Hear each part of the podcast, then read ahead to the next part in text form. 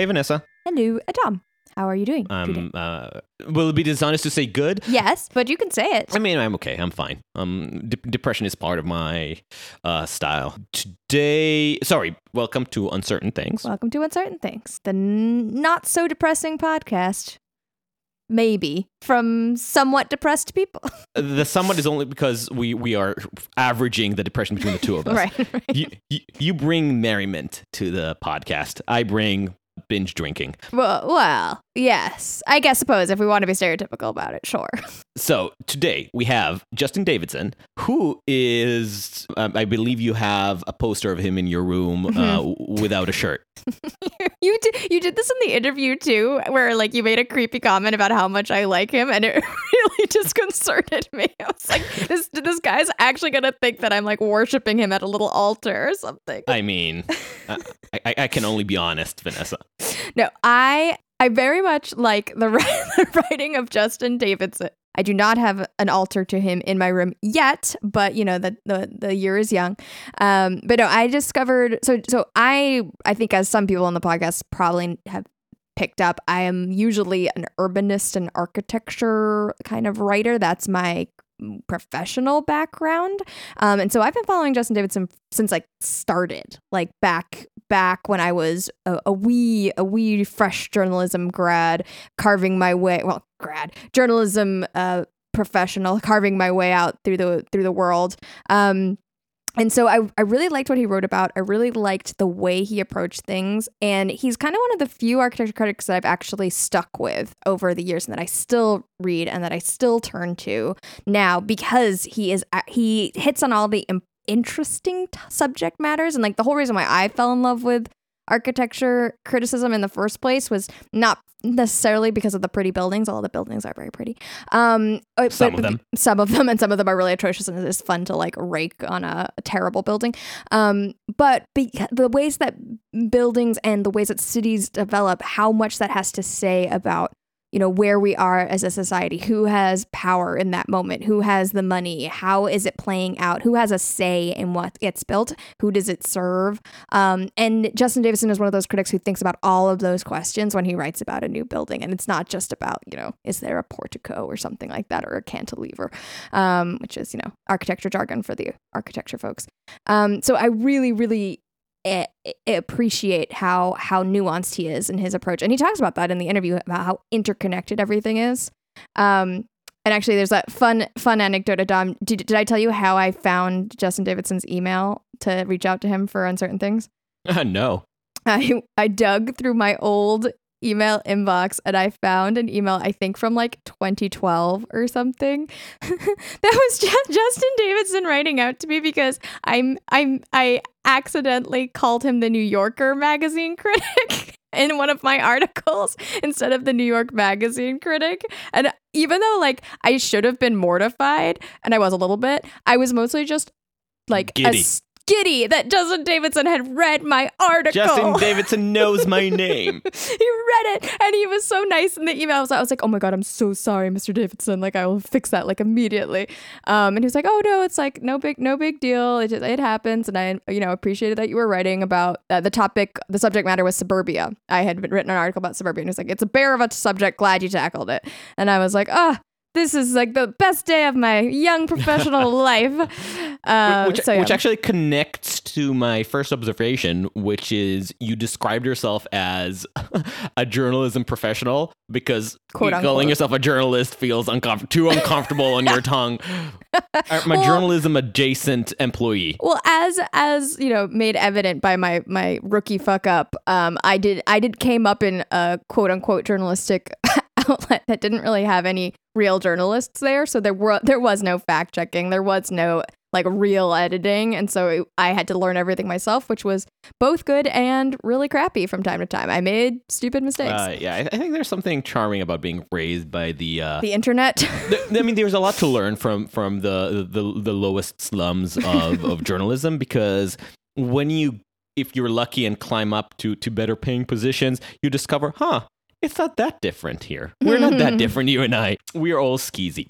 I think that's just worth uh, pointing out how what an, a, a weirdly interesting topic urbanism is, and and, and how I, we may have or may not have mentioned it in previous podcasts, but this is one of the first things we we really connected on.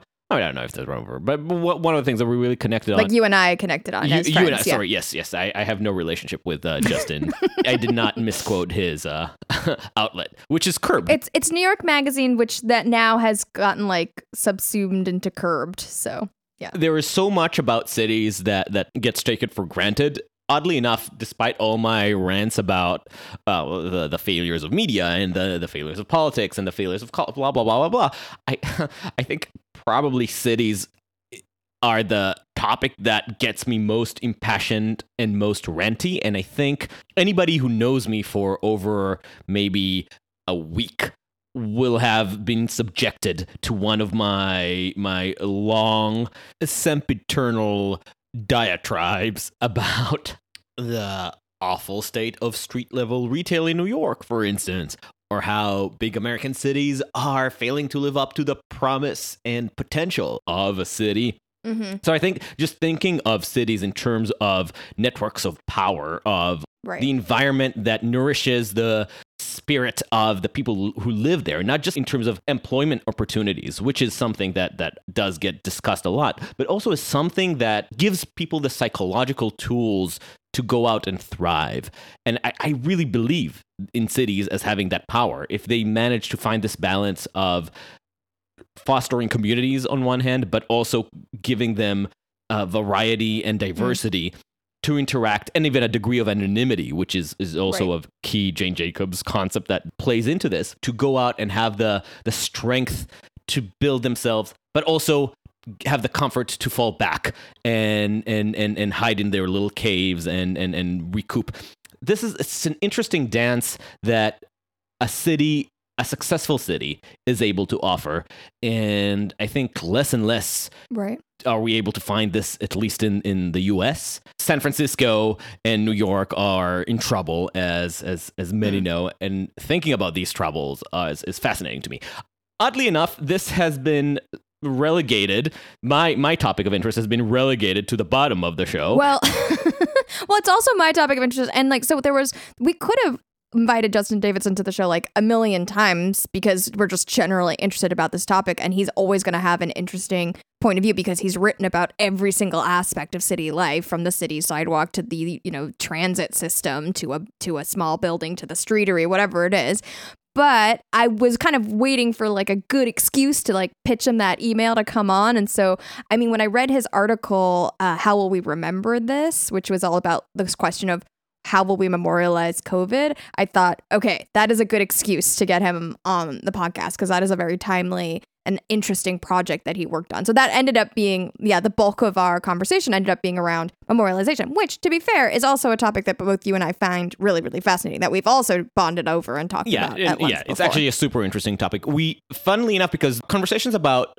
what's a legitimate monument was a very topical conversation like two years ago, and I remember we did have a lot of household Right. debates about that, powered by nationwide attempts to take down Confederate monuments. Right. That was even before even before all like the the unrest this summer and people like pulling down um statues. Like yeah, we had a we had like a, a whole debate about it at our house about like what should we be doing with monuments that are like fraught in this way. And it's it's a really interesting conversation because it, it not only begs the question of what a monument is supposed to be, but also uh, what's the place of a monument in in a city in the in the tapestry of of a city. So while we didn't speak to Justin about Confederate monuments, there's been plenty of verbiage spent over the past three years about that. We do go into the cultural thinking behind monuments as a kind of bridge that connects history with the present and sends it into the future.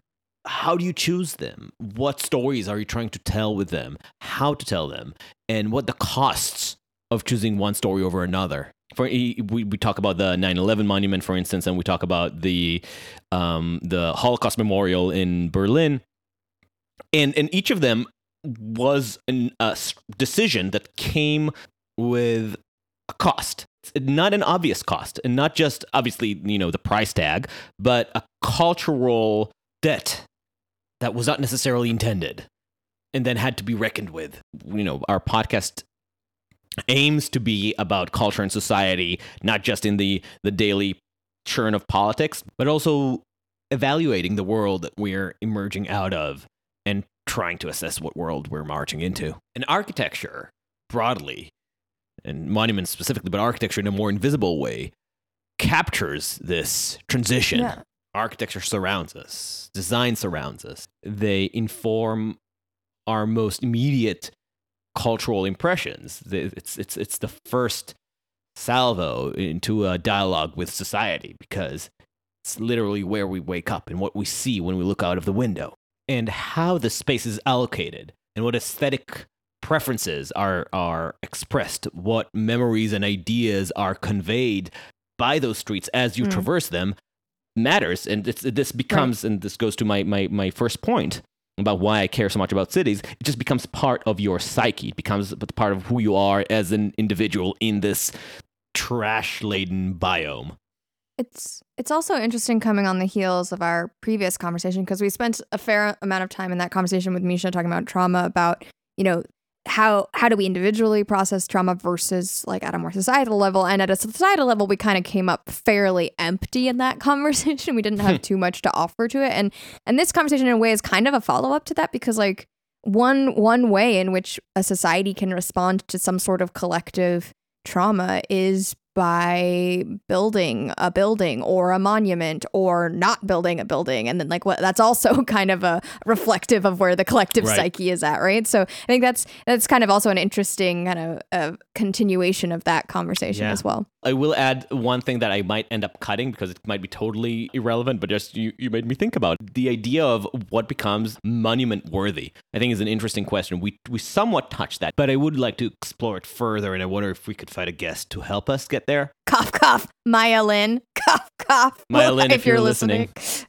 Answer by my emails. So I didn't bring up Israel in the in in this interview, Shocking. so I have to do it now. Once per episode, it my obligatory. There's been a tragic collapse of some facility where hundreds, uh, what I'm saying, probably thousands of ultra orthodox Israelis were attending some pagan ceremony or other, and the the thing collapsed it was overcrowded. It was the fault of the, the government for basically allowing this to happen because aside for corona violations of having you know thousands of people stuffed together into that facility it, it was just architecturally dangerous.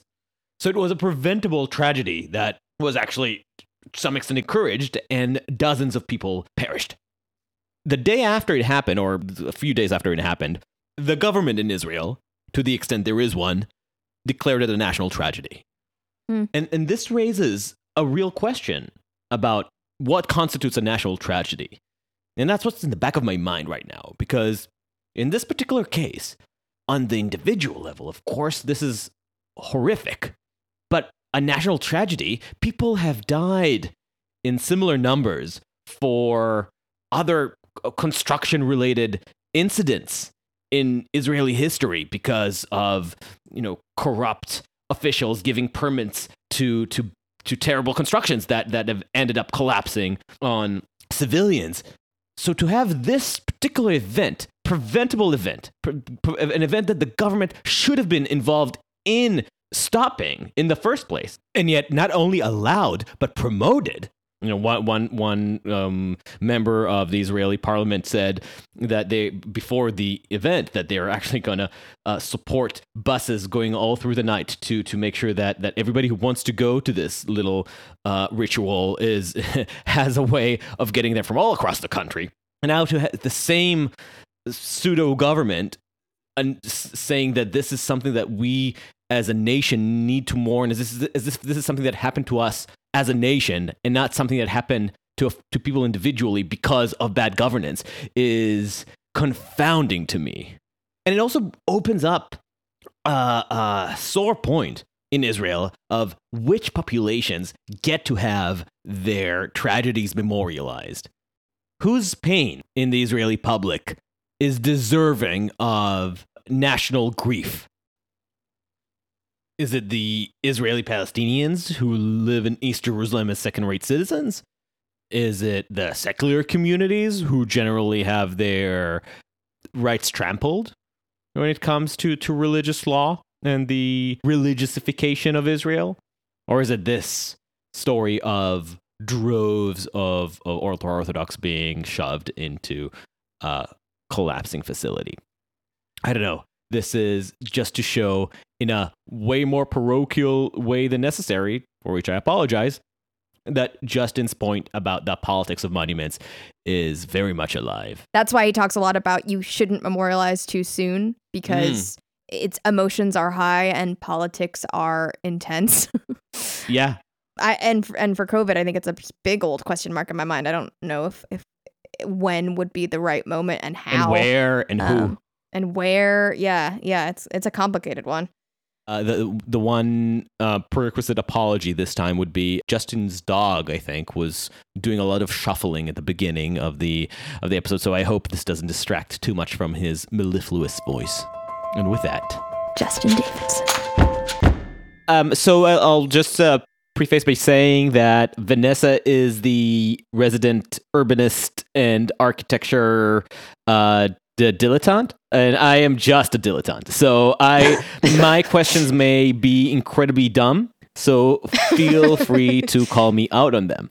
Oh that's fine. That's fine. Urbanism is for everybody. We all live in cities so.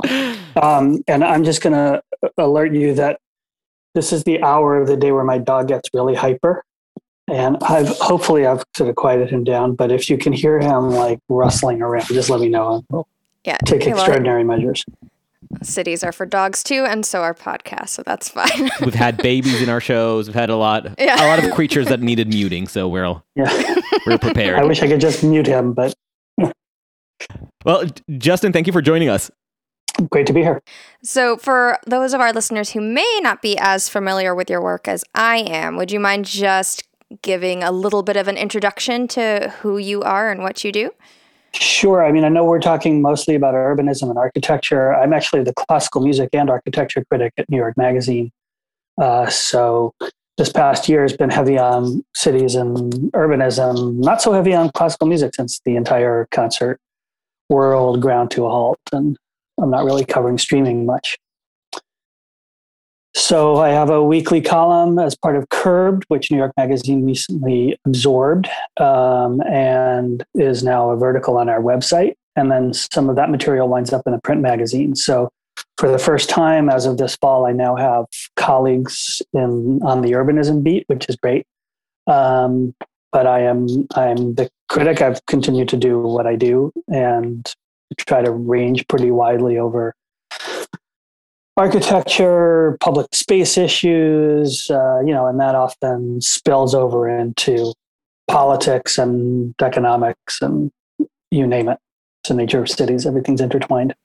Exactly. And that, that actually kind of leads me to my first question because I think part of what attracted me to writing about architecture and urbanism in the first place was that it was a a way a kind of a lens through which you can see the world and then you actually get to talk about so many different topics through just talking about be it public space or a building or whatever it might be.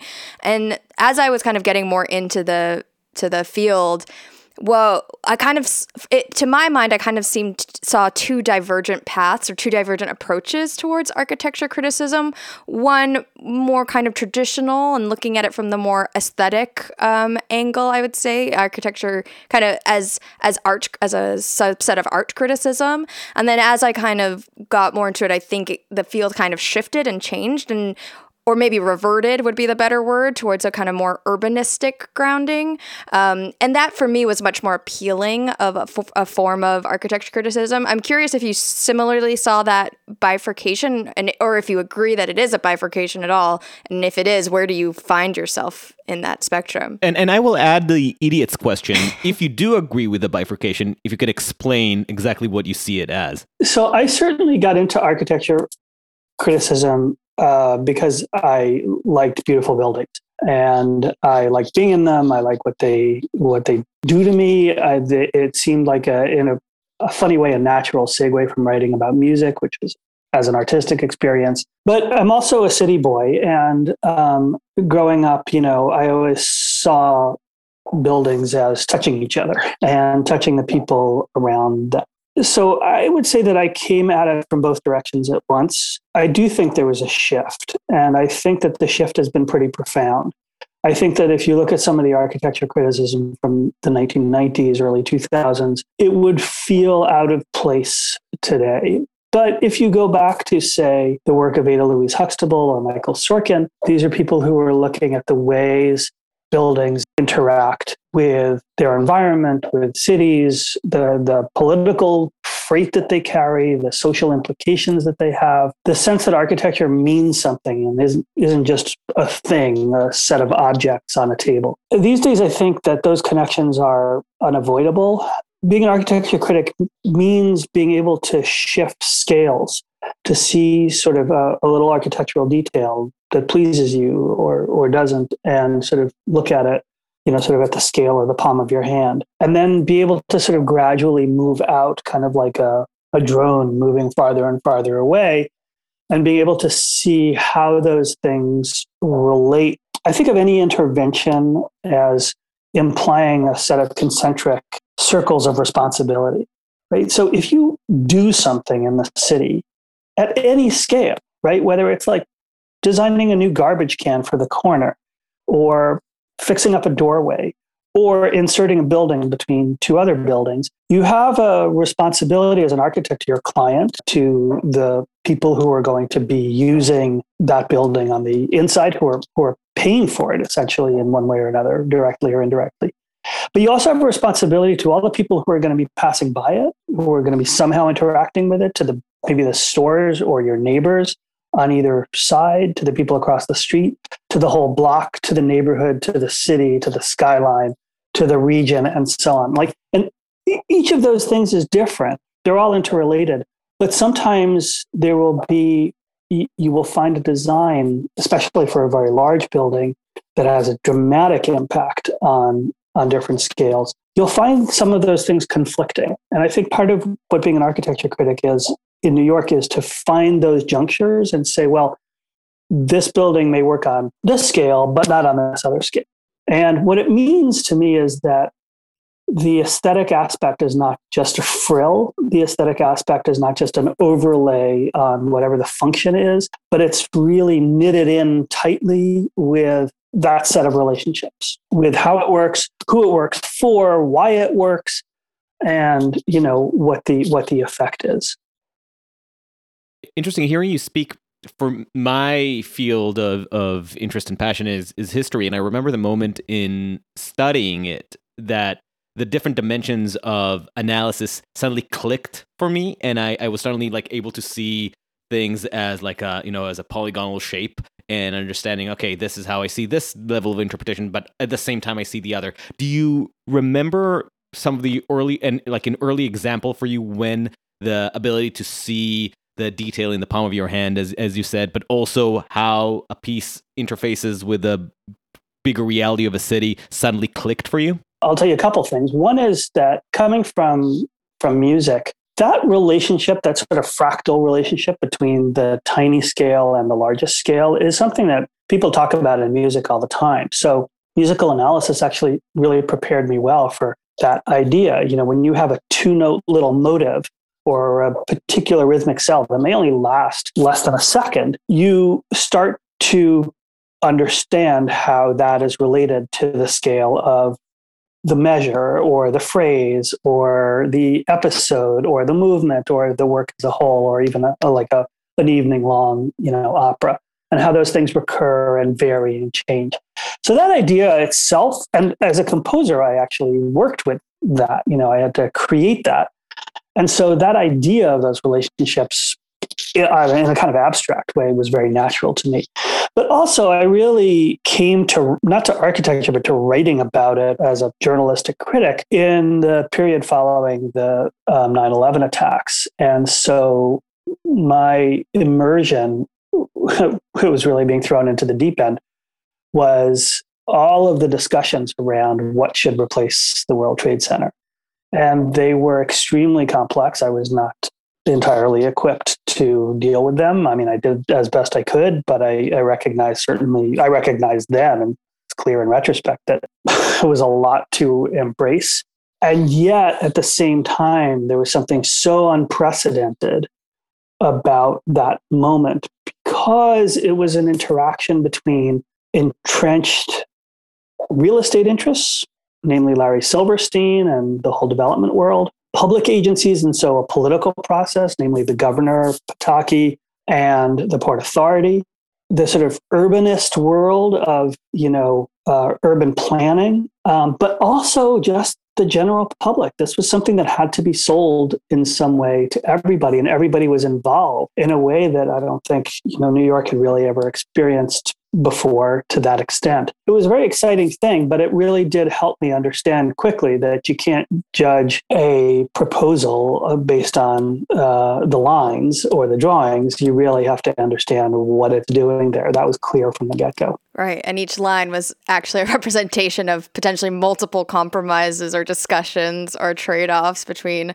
so many different stakeholders. And like unpacking that, those decisions and what is that then results in the built form is, is kind of partly your job, but also to say when that compromise has gone too far and has actually sacrificed the form itself potentially.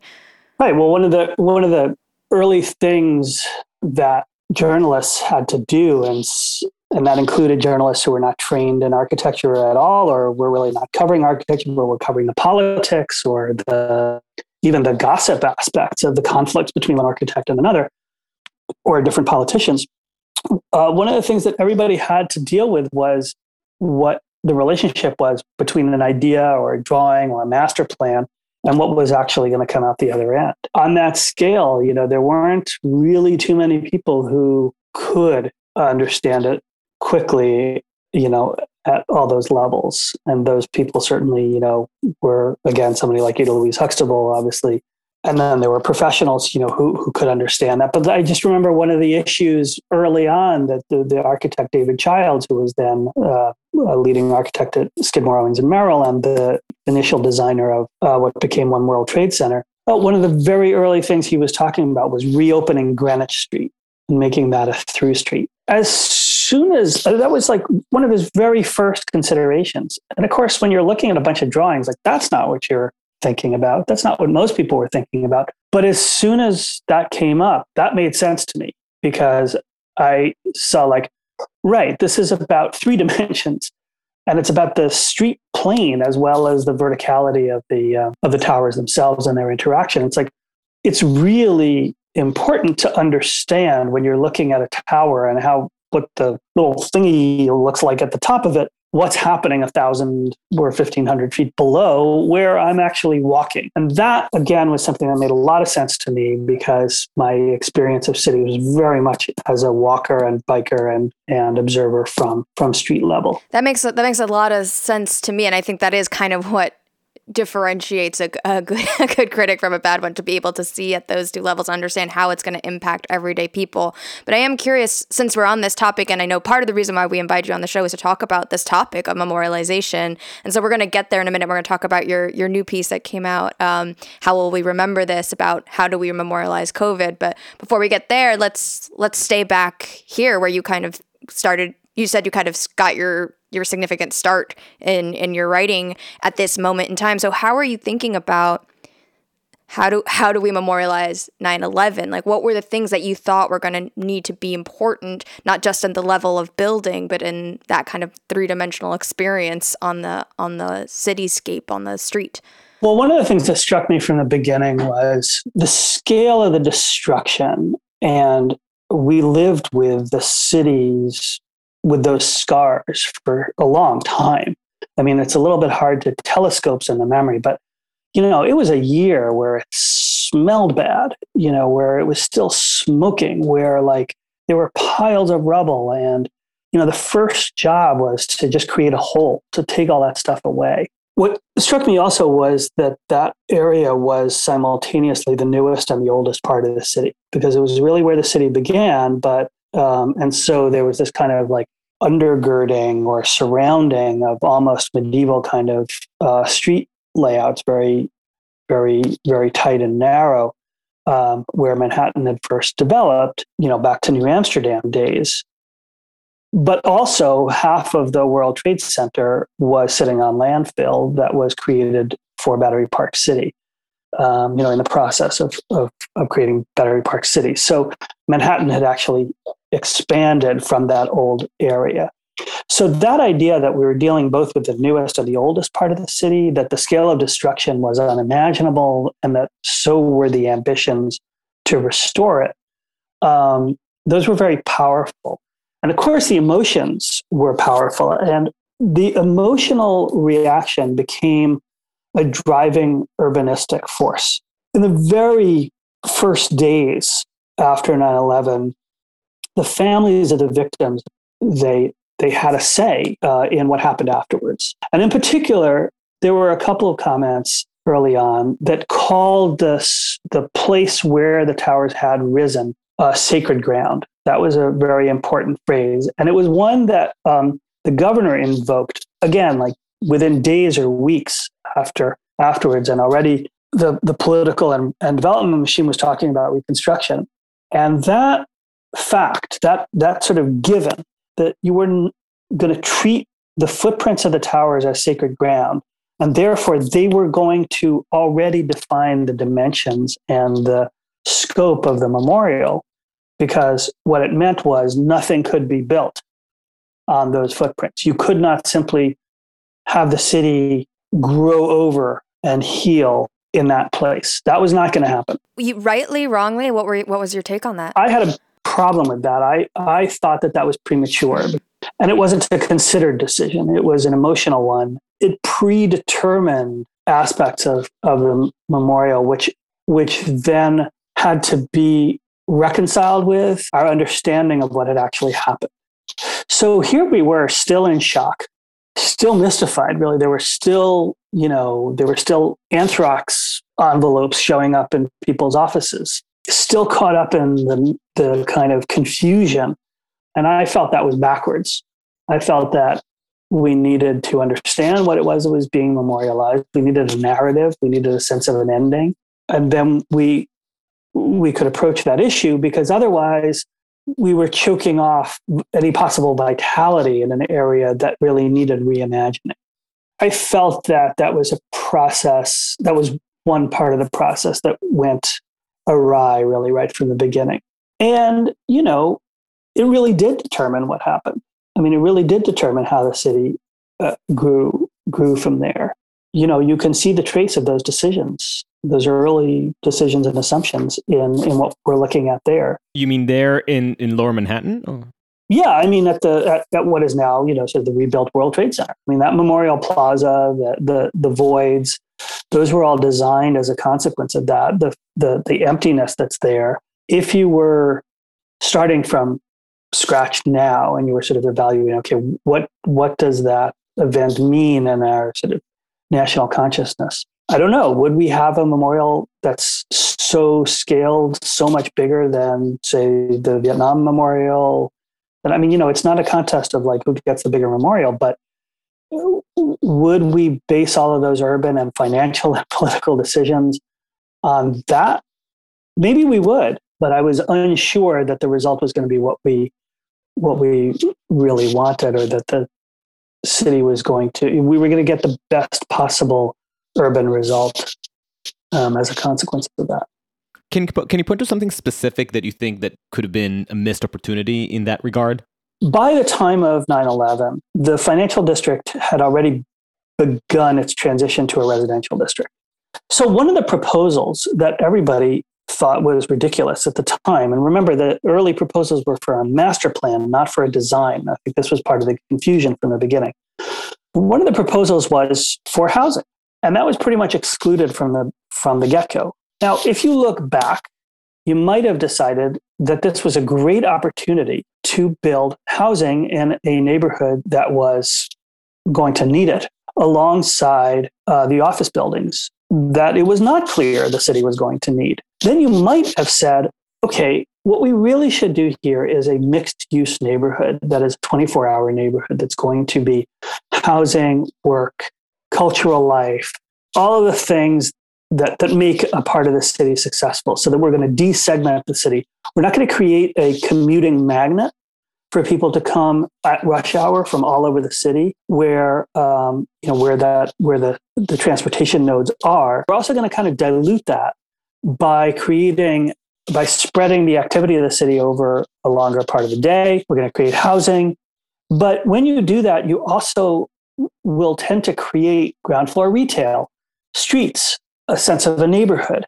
So maybe instead of a huge big plaza that really doesn't serve a function as a park or as really open space, it has this kind of sacramental quality. It has since become basically a magnet for tourists, did until, you know, there were no more tourists.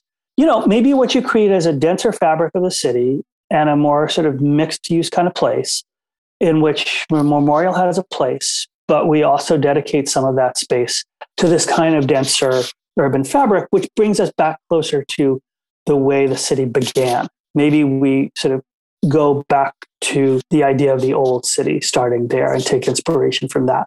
So there are a lot of different ways that you could go, but you know, once you say, okay, those big 200 foot by 200 foot uh, holes are going to stay holes. We're going to do this big plaza around it. We're going to have a circle of office towers around that. Well, you know, that's your plan. And then you've essentially frozen it in in place for some exactly. time. Yeah. Exactly. I, w- I want to get back to what you were saying earlier about, you know, when when these conversations were being had and you were thinking, you know, we need we need a narrative, we need a story. And and this really I think intersects with your question of like the timing of making a memorial because with 9/11 as you said it was it was relatively soon after and so the emotions were high and it was hard to know what the story was at that moment except for one of grieving. Um, and I think that that brings us a little bit to to your, the article that you wrote recently about you know the timing in which you choose to make a memorial actually has all the impact in the world on, on the memorial that you get because it's how you're configuring that traumatic event of the past in your current present. Um, I'm, I'm, I was wondering if you could like speak a bit more to that about that relationship between that, uh, uh, the present and how we look back on the past. Sure. So let me tell you a little bit about this project that we did because um, it was it was unusual, and the way we got there was unusual too. And in the course of, of putting it together, I talked to Michael Arad, who was the designer of the World Trade Center Memorial. He said, of course, many people had come to him and to started talking to him about designing a memorial for the the people who had died of, of COVID. And he said he thought it was way too soon for that. And he said in an email to me, you know, I think we should wait until people stop dying of COVID before we start thinking about how to memorialize them. And it was sort of the way we were thinking from the get go. Here we were hitting a one year anniversary of basically when New York went into lockdown mode, and we were looking back. We're obviously clearly still, you know, in the middle of this experience. We hope, we think we're sort of emerging out of it slowly. We don't really know, you know, what the what the near future is going to be. We also don't know what the implications are of this experience that we just went through on so many different levels. I mean, this year has been so potentially transformative. You know, the psychological impact on um, people who have been isolated or on kids, the educational impact on kids, uh, the economic impact on one segment of you know the economy after another there are so many things about about it that are imponderable and one of the things that struck me was even just on a public health or disease using just that as a lens and you exclude everything else. Will we look back on this as a catastrophic failure? Or conversely, is it going to be the story of something terrible that happened, but which triggered a whole new age in scientific research about infectious disease and respiratory disease and vaccinations and inoculations that is going to bring us into a whole new era of science? How can you memorialize something that is so multivalent, so huge in its scope, so private in its effects, so, you know, so various in its kinds of, of grief. Where do you begin? What is it you're memorializing? So when we were talking about how to mark this anniversary as a as the staff of Curbed, we talked about this. We were batting this back and forth, and somebody said, well, it would be great if we could get a range of experiences of the last year somehow into the story and into the project. And at the same time, it would be great if we could get a bunch of different people, maybe five or six designers, to suggest some ways of memorializing. And we refined that into the idea of let's take a group of New Yorkers from different ages, different walks of life, and so on, different parts of the city. Let's interview them and let's make them the clients for the designer. Here's an interview that we conducted and transcribed. Can you do something in response to that? And we figured we had to cast our net pretty broadly. We had very little time. We were having this meeting less than a month before we knew we were going to publish, maybe three weeks. We cast our net pretty wide and wound up with more than 15 people, uh, designers who agreed to participate because everybody loved the idea.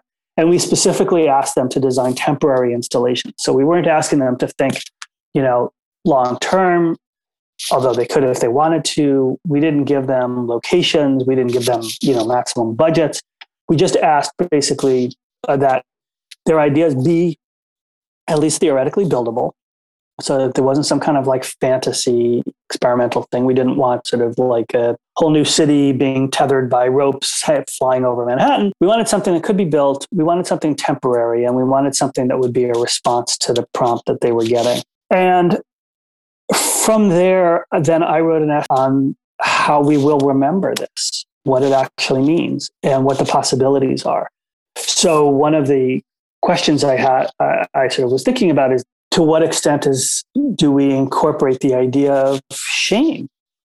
You know, of of the sense that like grief is also exacerbated by a sense that this was a challenge we did not live up to and in fact in many ways exacerbated. And when i say we you know we is many different groups right? There's no royal we but the fact that it exacerbated divisions in society so that the reactions to the society to the science that we were getting was varied behaviors were very varied. It became instantly politicized.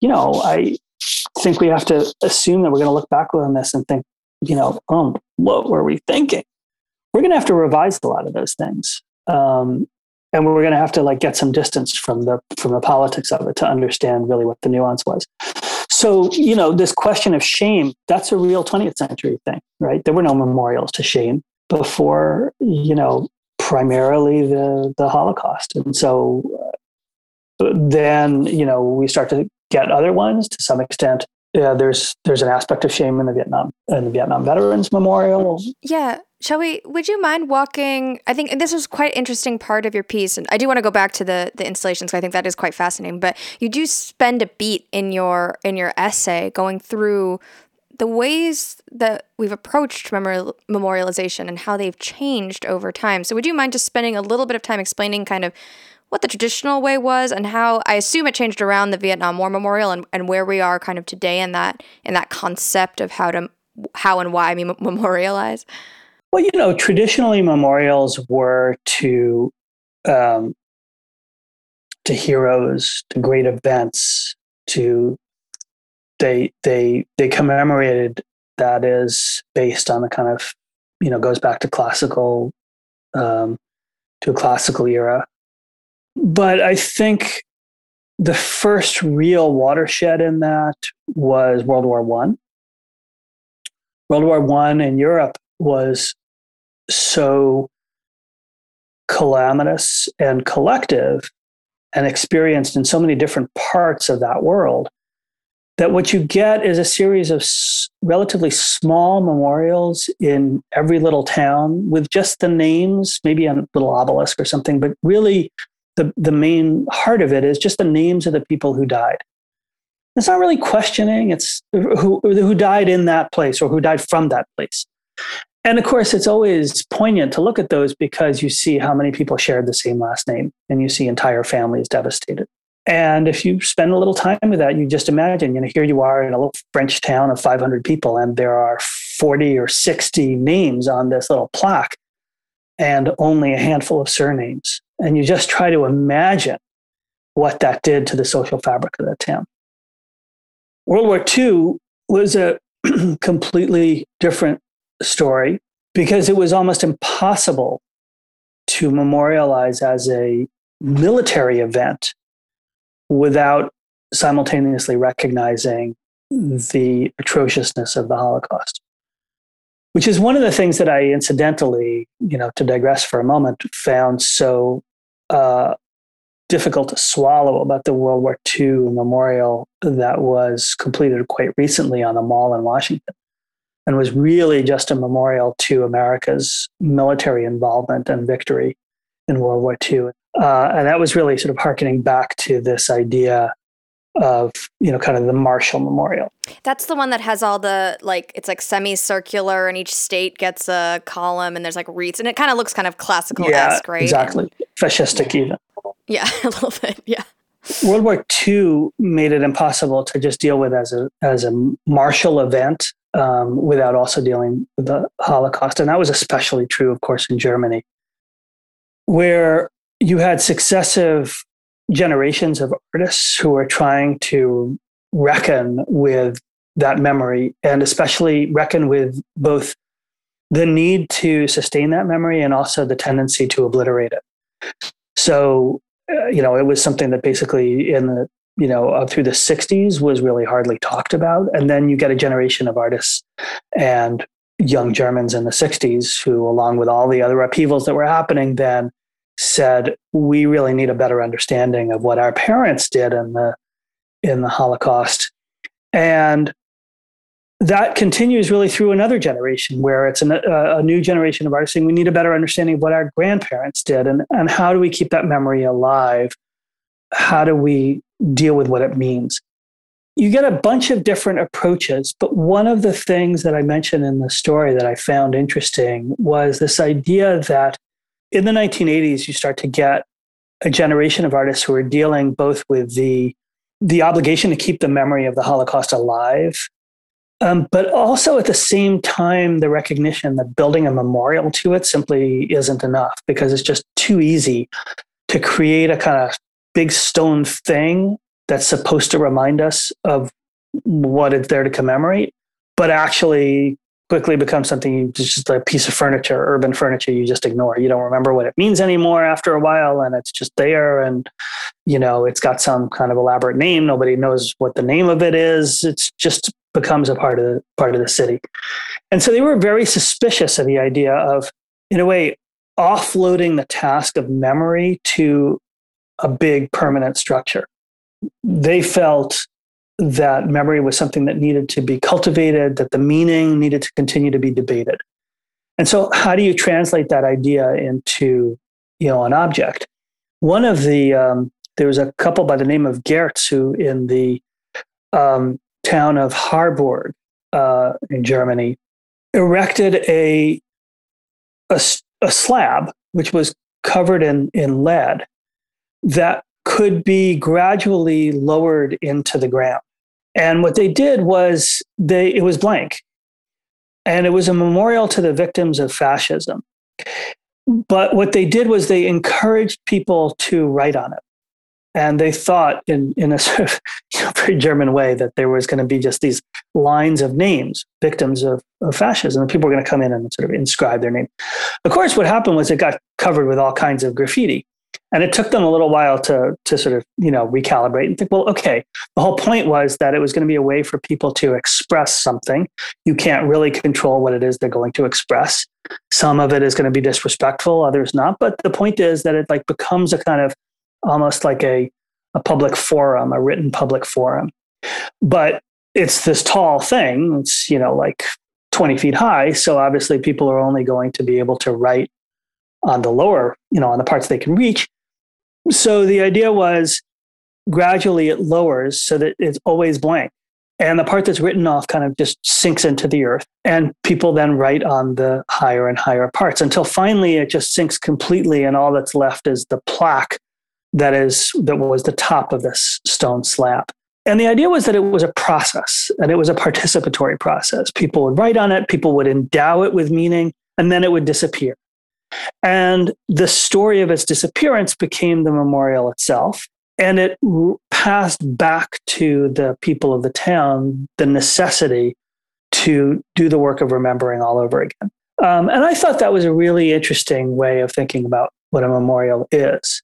And, you know, there was a kind of spread, I think, of the idea of a of a slab of a kind of like gravestone like thing, but that was also kind of an obelisk or just a, a sort of like a a monolith like like the one at the beginning of 2001 a space odyssey that then appeared in the utah desert again recently. That that that kind of blank presence would represent a kind of grief tinged with shame especially something that could be written on. I don't think that could have existed without, in between uh, Maya Lin's Vietnam Veterans Memorial, which invites a different kind of participation because it's a it's not an object on the landscape. It, it is a landscape. But it's an experience that you immerse yourself in. Literally, you go down this ramp, it becomes darker and darker. The wall of names of the people who were lost, the, the, the US military personnel who were lost, becomes higher and higher as you get deeper into the war um, because they're chronological. But because it's reflective, you see yourself in it and you see all the people who are with you. Because each of those names represents an individual and, and, uh, and a sort of a, a whole world of, of connections of people who mourn that individual. From the beginning, it became a place of pilgrimage for people who, who had emotional connections to individuals who, whose names were on that wall. And they brought stuff. They brought flowers, they brought teddy bears, they brought notes. So that dark granite permanent presence also became a series of temporary shrines that was constantly rotating. That I think was something Maya Lin did not anticipate, but really became part of the genius of it. And in fact, the Park Service then did exhibitions of some of the stuff that people had brought. So that whole history of bringing stuff to the memorial really became part of the memorial itself. And then you get the um, Justice Memorial. I forget the actual full name of the memorial in Montgomery, Alabama, which was designed by Mass Design Group along with a nonprofit group, which was really a, a memorial to the victims of lynching. It has a location, it's one place, but it recognizes that lynching was something that happened over a wide area in many parts of the South uh, specifically in 800 different counties. So they it, part of it was just the labor of documentation, listing all of these events, putting all that history together, tying each of those names to a location, and then creating a superstructure where these metal steel monoliths engraved with names where instead of rising from the earth were hanging from the ceiling much like the victims um, were, were hung from trees. And so you go into and underneath it, and those boxes are filled with soil taken from each of those counties, which is, of course, not something that's visible to the visitor, but it's just something that's known. And that is almost purely a memorial to Shane, right? It's a recognition. It's a it's it's something that is a beautiful aesthetic experience, but that forces visitors to confront a history, our own complicity, because we are part of the American society that not only produced the horrors that that memorial commemorates, but also benefited from the system that those horrors were there to to to police and enforce. And so, you know, all of those things I think are things that anybody who designs a COVID memorial, that sense of a memorial being part of an evolving memory, of being many different experiences, of being an immersive experience, of being a global or at least kind of you know widespread experience with no particular location, um, and one that brings with it a, all kinds of ambivalence and conflicting feelings. Right, all of those things are are part of those those previous memorials, and the COVID memorial will somehow have to reckon with all those things. I have two questions. So the first is straight, fresh from the Rube wing of this conversation. You, I it always part of my brain wanders with some of the the more um, modern abstract uh, aesthetic of the past 30 years of memorials and monuments if it serves more the aesthetic predilections and maybe even aesthetic vanities of the designers than it does serve as something for the community to interact with over generations. When because uh, the obvious example which you also refer to in your article is the uh, uh the Hol- Berlin Holocaust uh, memorial right? That those again dark monoliths which as you mentioned yourself became trendy at some point uh, to to commemorate uh, death and horror, and soon enough they became uh, a spot for tourists to take selfies and and and and, and have their own like vacation pictures taken there, yeah. which which you have to wonder if you had a very grotesque gauche version of like a, picture showing a, a, Nazi killing a Jewish baby, probably they wouldn't have taken the picture because the message would have been clear to any idiot coming in speaking whatever language. So I wonder if, if you lose something because obviously that you know the a designer thinks about all the aesthetic qualities of what is being symbolized but the community and, and with like 10 generations to come and people coming from different cultures and languages might not yeah, I think I think that's that's you you you hit it on the head. I mean, I think that that is crucial. Part of it is how we define community, right? Uh, different communities all over the world experience this rather differently. Uh, so there will almost certainly be a set of local memorials in the same way that there are World War One memorials in different towns, but also 9/11 memorials in, in many different places, and and they will cover a range of aesthetic responses. You know, the the key to this when we talk about community is the fact that it was almost universal. Is there going to be this competition for like what who suffered the most, where you know what place suffered the most, and so where a big you know memorial should be? Um, you know that would be kind of grotesque which was why we resorted to temporary memorials. You know, I don't, I don't know that that the the question you ask is a good one. I'm not sure that it can be answered now, um, but it will have to be answered at some point.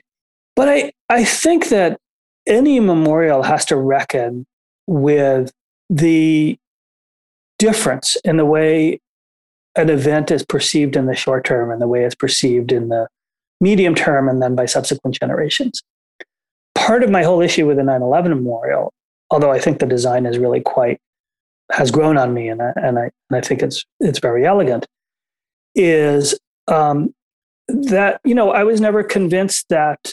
Well, at the time, I wasn't convinced that, say, to my son, who was at the time four, um, would have the same kind of investment in that event's importance that I did.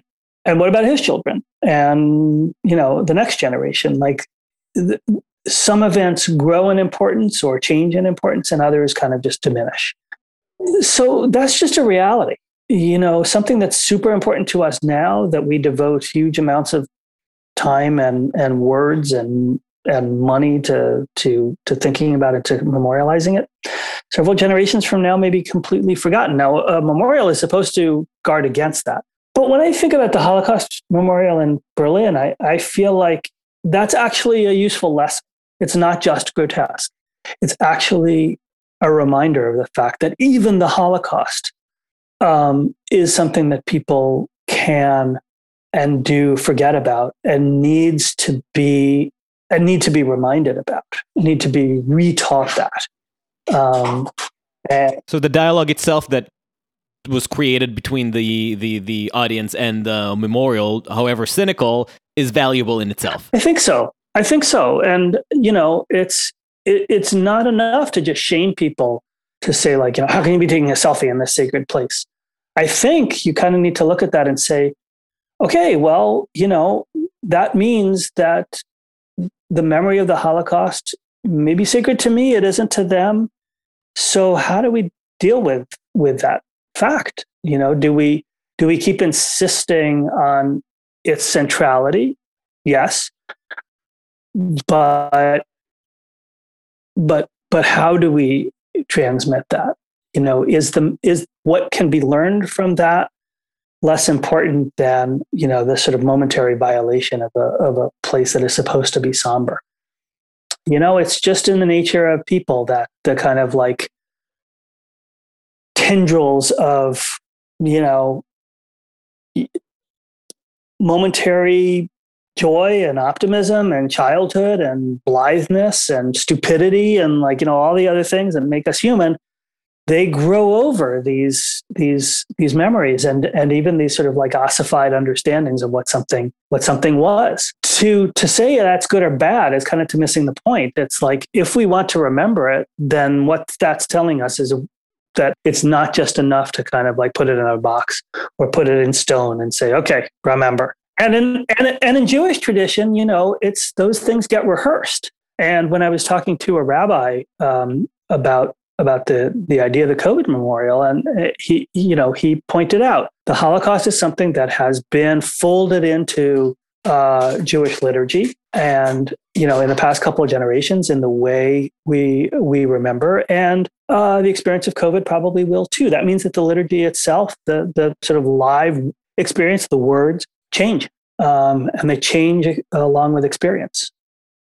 That's fair enough, but it just it does take me back to the the first part of the question, which I guess can be rephrased as who does the memorial set out to serve?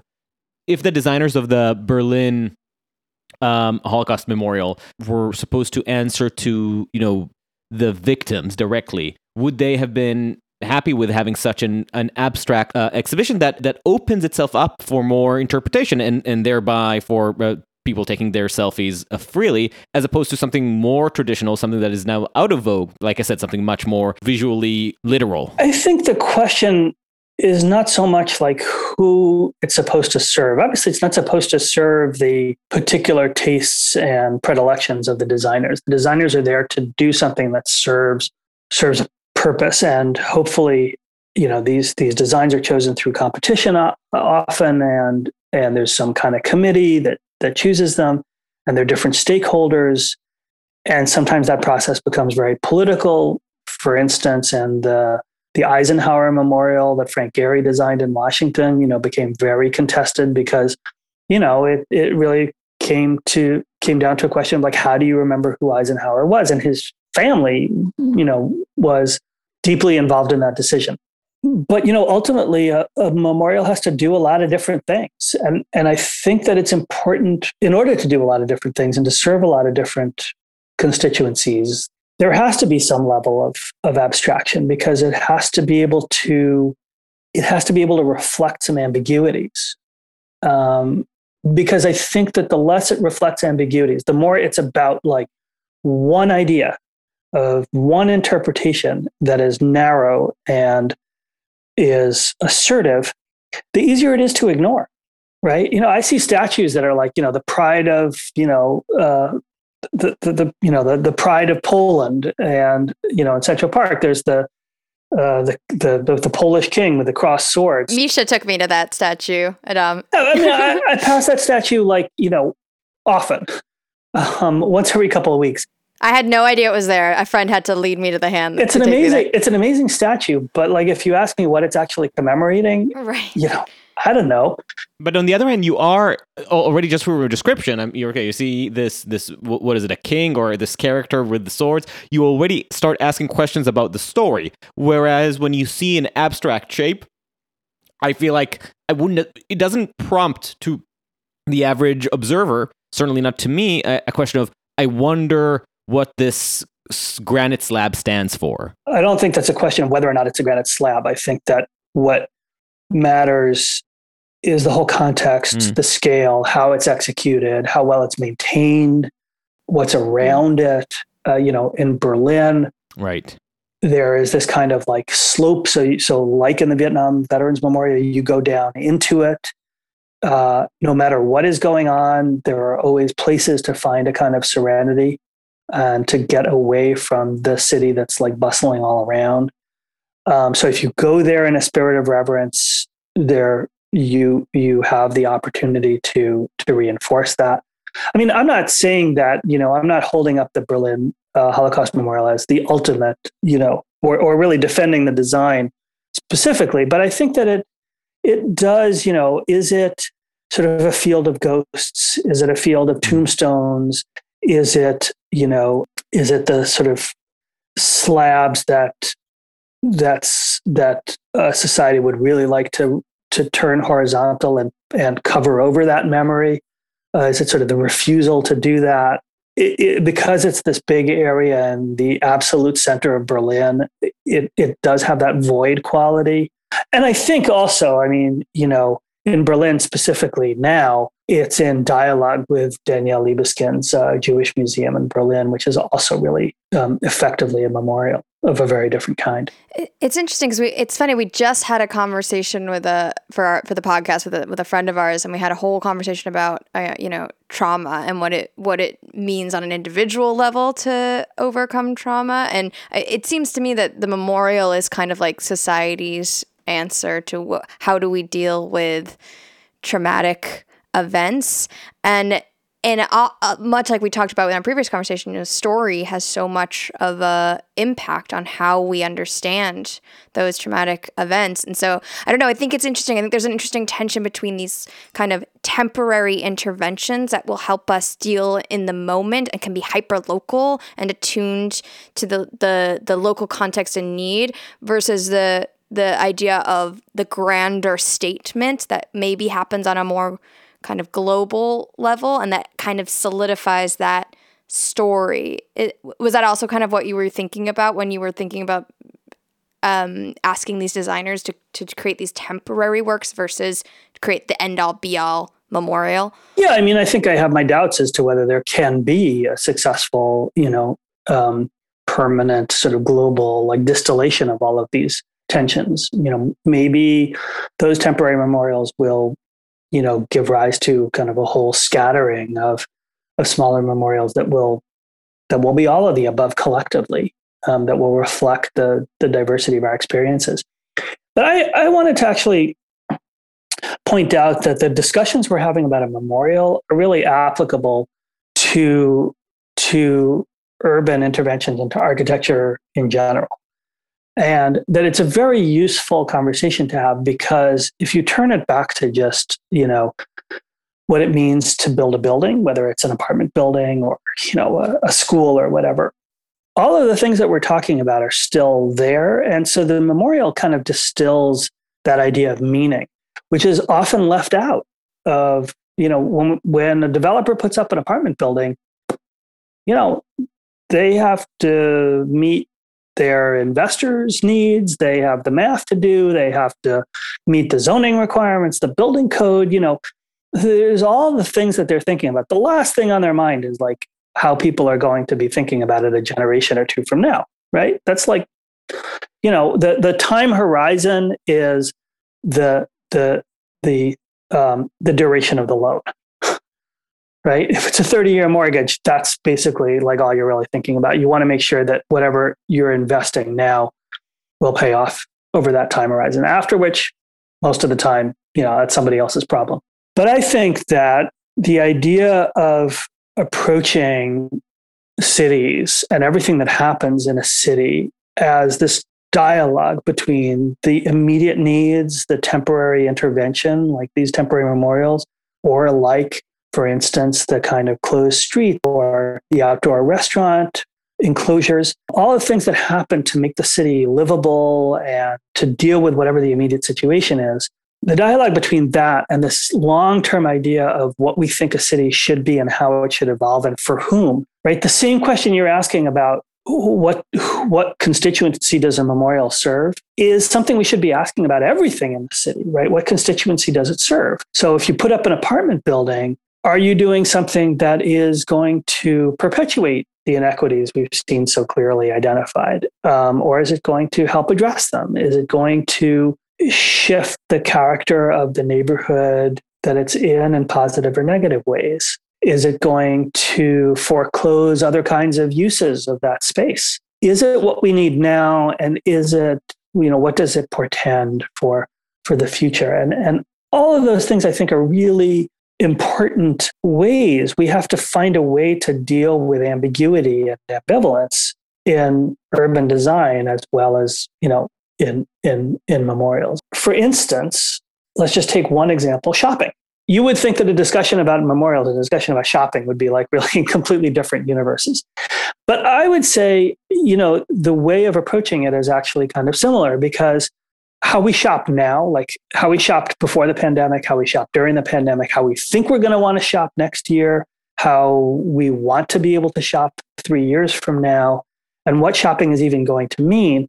Those things are, are not just predilections, those are embedded in, for instance, the zoning regulations that we have, right? We have rules that determine there's a building going up, an apartment building going up across the street from where I live. Now I know because what this is what the zoning says that it's going to have, it's a corner lot that used to be a bank and a supermarket the building was taken down, a new building is going in, and I know that they're putting in, you know, a fair amount of ground floor retail. I could even sort of predict exactly how many square feet because that's what the zoning says and that's what the conventions are. Now, are we in fact going to need that? What does that do to small businesses? Is that going to raise or de- or uh, raise rents because it's going to be a desirable location and so it's going to attract national businesses? Is it going to lower rents because it's adding to a glut of unused uh, retail space? How what's the relationship between the people who live in the buildings above and you know the stores that they can go down to? What does that do to street life? What does that do to commuting? All of those things are you know you you just have to be able to think simultaneously about today, tomorrow, and the distant future at the same time, and try to triangulate between them, knowing that you don't have a crystal ball. Unwittingly, you've just trotted into not only the the our our next topic, but also I think one the specific issue in our next topic that I feel perhaps more strongly about than maybe anything that we've talked about in this podcast, and that is the issue ever. I possibly yes. I, I so the, we we wanted to uh, uh, take you this point to to do some rapid fire questions about cities, maybe in general, but perhaps more specifically about New York because we are urban narcissists. in that field, the issue of street level retail is something that I am I am obsessed with. Every time I have a friend visit me, whether from a different neighborhood or another town, I would take them by the hand to point at every single shop that went out of business and remained closed for years, or force them to count just how many Duane Reades they can count on a hundred mile stretch. So I Vanessa, you might want to form it into a question because I'm, I'm I can only fulminate when it comes to New York retail. Well, the idea, if you if you have time for this, Justin, we'd love to just do this a little bit of a fire fire round where we like throw different urbanistic challenges your way and get your okay. your take on them and and I'll do my best. And if like w- what's gone wrong and can we fix it, kind of a thing. So let's start. Let's start it with uh yeah, ground floor retail. What what's how do we fix that? That's going to be a huge challenge. I mean, what I would like to see happen is for and explain the problems to somebody who's not as obsessed about this as I am. Right, right. Well, I think there are multiple problems. One is that there's been a consolidation of retail, and so um, large retail chains in over the past like 25 years have outcompeted small businesses. Um, and one of the ways they do that is simply by paying more rent, but also lowering prices and having um, you know more volume. And of course, when online retailing came along, and you know Amazon in particular, that then did the same thing with the national chains, put the same kinds of pressure on those. So you have this kind of like chain reaction where so literally chain reaction. Yeah. um, where you know the these national retailers are putting pressure on mom and pop retailers and then Amazon's putting pressure on them. That's meant, for instance, that um, what used to be a lot of small spaces has gotten have gotten consolidated into large spaces. And so a block, I live on the Upper West Side, a block of Broadway on the Upper West Side that once had, you know, 12 to 15 small businesses on it, now has two. And so when that when one of those two businesses closes, that means half the block, what used to be seven or eight businesses, is now vacant.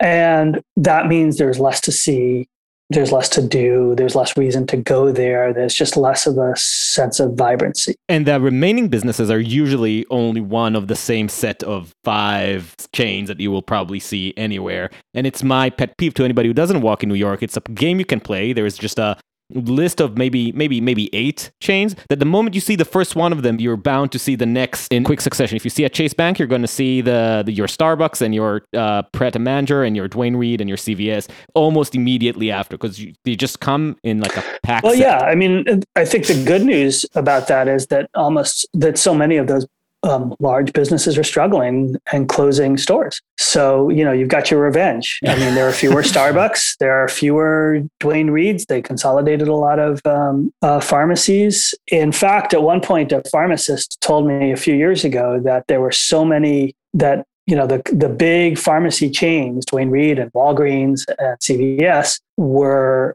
snapping up so many pharmacy school graduates that it, that was a real pipeline for immigrants, especially. Um, that was a, a huh. jobs pipeline, and there were people being trained, and there was this demand. And then they started downsizing, and all of a sudden, there were people who had the qualifications and had nowhere to go. So, what did they do? They started to find small storefronts, um, mostly in in Queens and the Bronx, and opened up small pharmacies of the kinds that CVS and Duane Reade had displaced. Huh. So there was something of a renaissance in small, wow. you know, uh, individually owned pharmacies. Now, my hope would be that the same thing would happen to lots of different kinds of retail. You know, I think that this year of ordering so much online or not shopping at all or being hesitant to go into stores will have a kind of uh, reaction um, afterwards in which that kind of you know physical experience is something that we really crave again i think something like that appears to have happened in a couple of streets in brooklyn where for instance soho retailers that found that they you know, once the tourists were gone, had to close up shop, then reopen smaller stores in where they lived. Maybe it was Cobble Hill, maybe it was uh, Fort Greene, you know, areas in, in Brooklyn that, that had smaller stores and had some availability. And I, I would hope maybe that to some extent that that can happen some more. But I think in general, we need to think about that ground floor retail in much broader ways. You know, I think restaurants will come back there's an insatiable demand for those. Restaurants are always opening and closing, and I think that that will add some vibrancy. But I also think we need to think about many different ways of using that retail space. If it is less of an economic driver, in other words, if on commercial corridors, landlords can not figure that in as prominently as they once could into the economics of operating and especially of constructing new buildings, then you actually open up a whole different kind of ecosystem because I think that was part of what was squeezing everything. It was that the the when you put up a new building, right, you have to do all the financials, and part of that financials is what you expect the revenue stream to be from the retail. If that revenue stream dries up, and if basically the amount you can count on is zero, well, that opens up a lot of possibilities. So you could have, you know, um, nonprofit offices. Uh, you could have um, community organizations. You can have um, artist spaces.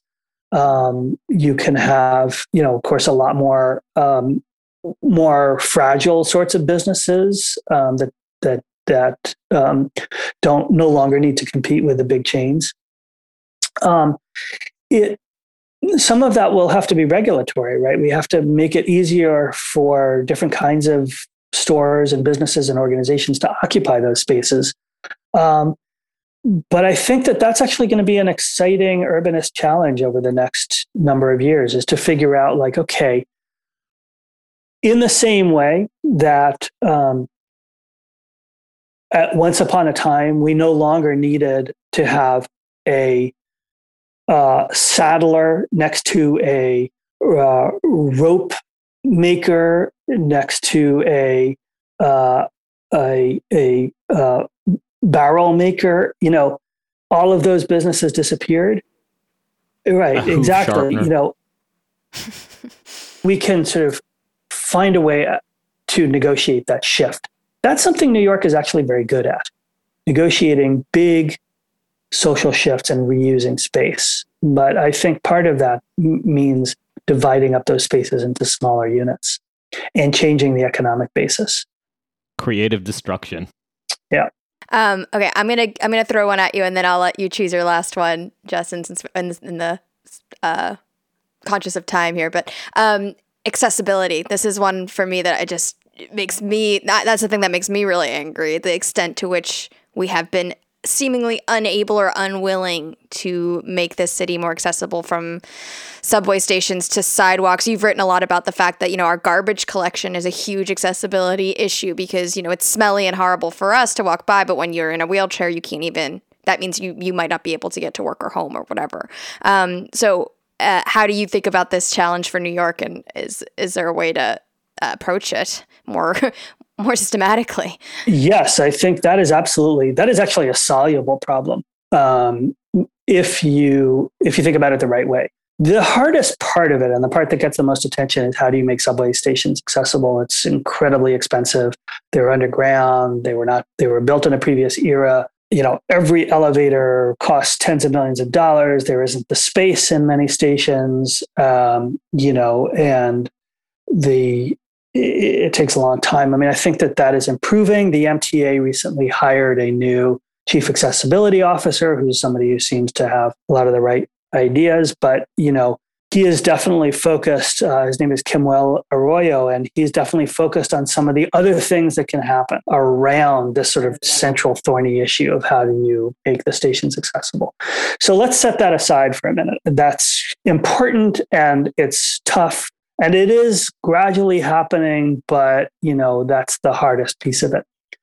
On the other hand there's so many aspects of the city of the way the city functions that make it impossible to navigate for people with disabilities of different kinds that can be solved right? I am constantly furious at how difficult it is to get down the street especially on days when garbage is piled on the sidewalk. There's a really simple solution to that.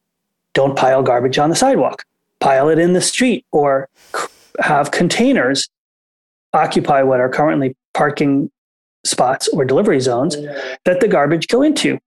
The reason I know that's feasible is because containers, like, like every other city in the world, every other city in the world, you know, backwards approach to say like, oh, I don't know, how are we supposed to solve that one? Who knows? You know, I think that part of what needs to happen to the in the problem solving is simply to look at what other cities have done and we have a very parochial approach to problem solving, which is to reinvent the wheel every time. But mm. actually, I think this is a moment where a lot of those things can be addressed simultaneously because one of the things that's happened is that the wisdom on how you deal with and design New York streets has shifted dramatically in recent years. And part of that is due to the pandemic. So if you look at the current mayoral candidates, they are all trying to outdo each other in expressing hmm. how many bike lanes they're going to build and how to manage curbside delivery for you know amazon and the like and how many parking spaces they're going to remove and how they're going to create space for electric vehicles and so on many of them are well, some of them are knowledgeable about, for instance, the sort of current standards in, in, in street design and, and the sort of best practices, which basically means reshaping how street space and curb space is allocated and designed. And when you do that, you can make it more accessible because that can be, and in fact, mm-hmm. absolutely should be a high priority. And it you know, it's one of those things where you're dealing in sort of almost two dimensions. I mean, the problem with accessibility in streets is that it's it's that three dimensional jump from the curb to the to the pavement, but it, it's because the whole surface of the street is basically takes place in you know sort of a, an 18 inch depth. It can be dealt with. Streets are incredibly complicated, right? They're deep. They're far deeper than that because they carry all of these conduits underneath them, and so like um, you know everything about them is is complex. But it's one of those things where the transportation needs the commercial needs the accessibility needs and the sustainability needs actually all align. And if you redesign the streets and you make that a high priority we can improve on all of those levels simultaneously. There's no real trade-off that's necessary I love that. Um, and then if you have time for one more, I mean, I would let you choose yeah. choose your adventure here. Uh, we were we were gonna ask you either zoning, development, housing, but is is there a pet either one of those or or one that you just like to rant about or rave about? NIMBYism, always an option. Okay, let's let's talk about housing a little bit. The thing is that all of those topics that you gave me are inextricable from each other. And I think it's really important to see them that mm, way. Yeah. Because we have a city full of, you know, housing experts, housing policy people, politicians who focus on housing, housing plans, housing advocates, and so on. But you really can't separate that from, say, the streets little lecture I just gave or from transportation. And of course, from social justice issues. The overall goal that we should have in mind now for sort of the next phase in urban development is how we become a simultaneously a more prosperous city and also a fairer city. And housing, of course, is a big part of that. We it, it's a hugely complicated issue, but I think one that again there are models to solve. And one of the things I think we need to do is to stop thinking of housing quality and quantity as sort of you know uh, two different two two mm. opposing forces Europe has a lot of lessons for us in this regard. And, and some of it, you can make better, cheaper housing by adopting technologies that are illegal here. Um, so, for instance, buildings that are not high rise buildings that are maybe only five or six stories, but they um, have different requirements about sort of fire egress and the number of stairs. That seems like a small technical thing, but it makes the difference between the, the plausibility of building relatively low rise buildings as opposed to towers.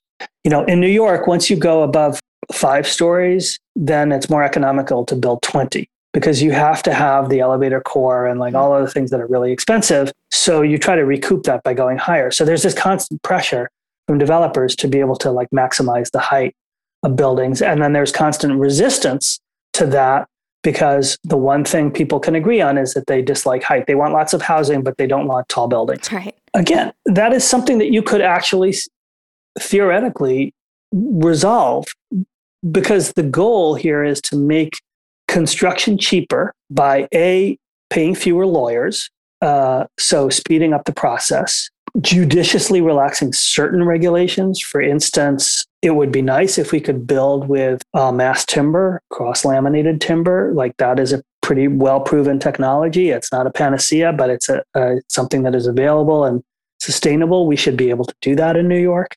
There's a whole raft of regulations and procedures that create also this kind of adversarial system where anything that isn't doesn't sort of automatically fall into the rules that requires any kind of public approvals process gets delayed forever. And so it becomes more expensive uh, as that happens.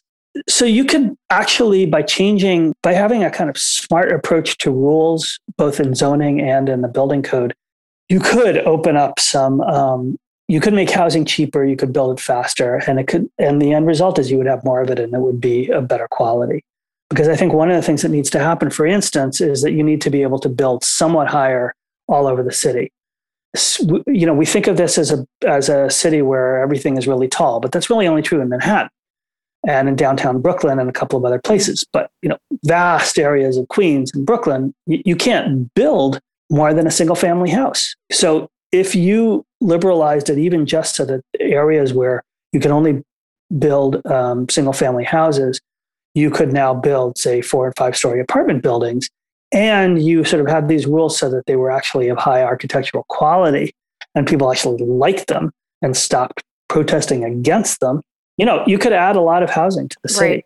so all of these things are are are interconnected and i think it's important to have people in the in the city who understand those those interconnections because it's just too easy to isolate one thing and just think about it in in those terms where you have housing, for instance, really affects how the subway system works. If, if everybody is commuting in the same direction at the same time every day and then back again at the end of the day, that creates pressures on the transit system that are enormous that you could alleviate by shifting the housing around so that the commuting patterns were different and you had the transit system balanced. So so so simple. So simple. Yes, no question. Um, good. Uh, uh, rent control, good or bad? um, uh, you're asking for yes or no answers. You've come to the wrong place. I'm sure you figured out. It exists. It's a part of the way this the city works. You can't get can't get rid of it. the The question is like the question is really should you extend you know rent regulation, um, uh, and I think we need rent regulation. Yes. Ooh, put you in the hot spot in the hot seat there. Uh, mayoral yep. candidate. Any any that rise to the top? Unfortunately, no. Oh no. I I I wish there were. I am deeply worried about this. Really? Really? Of all the sev- 74 candidates running right now, you're no one? Well, they all have, you know, they all have their strengths. Um, but I am to me there are basically a few I'm less interested in what their policies are on housing or whatever than I am on their skills hmm. because I think we really need a, a very defined skill set. And I would say that the the my priorities for a, a mayor are somebody who can understand the complexities and the inter, uh, interplay of different agencies and actually manage those different agencies so that they're not retreating to their own um, silos and having just turf battles so that nothing gets done. So that's one, it's a managerial skill. A second is a political skill, which is to develop a relationship with Albany, and that means the legislature as well as the governor, because they hold the power for a lot of things, and you have to, you just can't, you know, have this sort of stalemate. Now, if only we could get more people as skilled as De Blasio at that. Look, I mean, I don't put all of the blame for the relationship between the city and the state on De Blasio. Cuomo certainly, uh, you know, does not make it easy, and we'll see what Cuomo's future is. But I think that on the part of the mayor, somebody who is politically skilled at at dealing with that relationship, understands what it means. I think that's important. And the third is, I think, is really important for the mayor to be able to exercise civilian control over the police, mm. um, because really nothing can get done in the city if the police are are setting the agenda. And that's not just about how the police um, treat protests, for instance, or how they police um, black neighborhoods those things are hugely important and you know are absolutely central to to the way the police operate and how the city operates but you know for instance just like on a smaller scale but if you want to go back to some of the things i was talking about about how the streets operate you know if you want to have a network of bike lanes and busways to make this the city operate more smoothly you need cooperation from the police. You need them to enforce the rules. And you also need them not to park in the bike lanes. Yeah. or the bus lanes. You know that's kind of key. And so eh, anything you do if you don't have the cooperation of the police and you don't recognize anybody what's the biggest deficit in, in, in terms of these three criteria in, among the current crop of candidates? Well i think some of them are unproven that way. I feel like there's a lot of competition for who can be most progressive which is fine. But you know i think when it when it sort of bumps up against reality what we want to know is is what they can actually accomplish, um, not just you know what they would like to accomplish. You know, somebody like Scott Stringer is an experienced is experienced in city politics, but along with that inherits you know a whole kind of lifetime of compromise uh, and business as hmm. usual. I guess. I mean, I I would hope that if he were elected mayor, he could get past that and and use his knowledge to sort of get beyond that. Who knows? Then you have somebody like Shaun Donovan, who is a uh, an experienced uh, manager who knows a lot about housing, um, but he's not a politician. You know, he's never run for office. Andrew Yang, you know, maybe a charismatic leader. Does he really understand how the city's bureaucracies work and how all of the well, like what all the rules are? Indications are not really. He's got a lot of good, well, he's got a lot of ideas. How many of them are good? Or you know, uh, uh when I hear an idea that feels on the face of it implausible, for instance, taking over city control of the MTA, getting that back from the state. You know, my first reaction is, well, that's never going to happen. And it's a terrible idea. And it's like, you know, he should just move on. But maybe I'm guilty of the same kind of thinking that, like, you know, he's being more creative and maybe he can sort of figure out how that would actually work. Uh, kind of hard to say. Maybe we were just being fatalistic. Maybe. Justin, this was a great conversation. Thank you so much for being so yeah, generous with your time. You your time. Oh, my pleasure. Yeah, Sure, this is wonderful. pleasure. Thank you. You you gave me a, a an opening to just kind of ramble on. which well, that's that was the, the, point goal. of this That's one. the goal. I like to do. Yeah. I mean, you know, when I'm writing, it's like I have to kind of n- narrow each thing into a little into a little box so that it actually makes sense. But my cumulatively, my sense of uh, because I'm changing topics so much from week to week or from day to day, cumulatively, my my sense of the interconnectedness of all these things just keeps intensifying Right. um, you know that that like I can't write without one about one thing without sort of also referring to another because the city is this incredibly complex organism and you know you have to be able to solve a problem by isolating it but you also can't solve it by isolating Right. It's a Can, can I ask you in that paradox. regard? Vanessa and I, we we we met in the context of, of culture journalism, and I just wonder, what do you see your role in that? Like, what do you see your job as a culture journalists, both in music and in architecture in this in this case? Um, I think my role is to help readers, and by readers, I mean really, literally anybody who reads, how invested they are and can be in what is otherwise a set of kind of arcane processes that they might feel disconnected from. My goal is to try to break it down in a way that not only they can understand it, but they also feel emotionally invested in because as a writer i don't want to just explain in a dry technical way. I want to also like create a narrative that will engage readers so that they feel like oh this is about me. You know, this is about my life. This is like if i think about this even for five minutes i can actually have an impact on all the things that i complain about right? I walk down the street and i'm fuming because there's like you know not only first there was a Duane Reade and now it's closed and that's worse. And i'm just mad.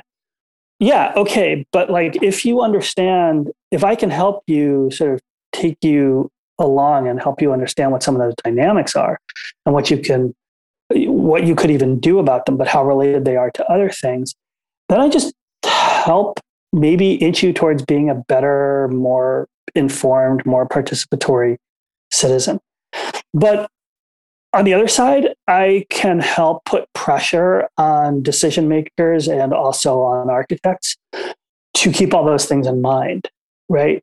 If if I can if I can say to an architect, sure, you're thinking this way, but everybody around you is thinking this way, and it's a bigger, broader picture made up of lots of little sort of points of of view and iotas of experience uh, then I think I've performed a, a service there because I think that I can help, you know, remind decision makers and and, and architects and and and planners there that they're part of the city. So it kind of goes both ways. It's explaining, it's mediating, it's explaining what they do and why they do it to readers, and it's also sort of like helping those people understand what what some reactions might be and what those meanings are. I think people get caught up in the technicalities and the in the specifics and the you know narrow uh, points of view and sometimes it helps just to have somebody who is not invested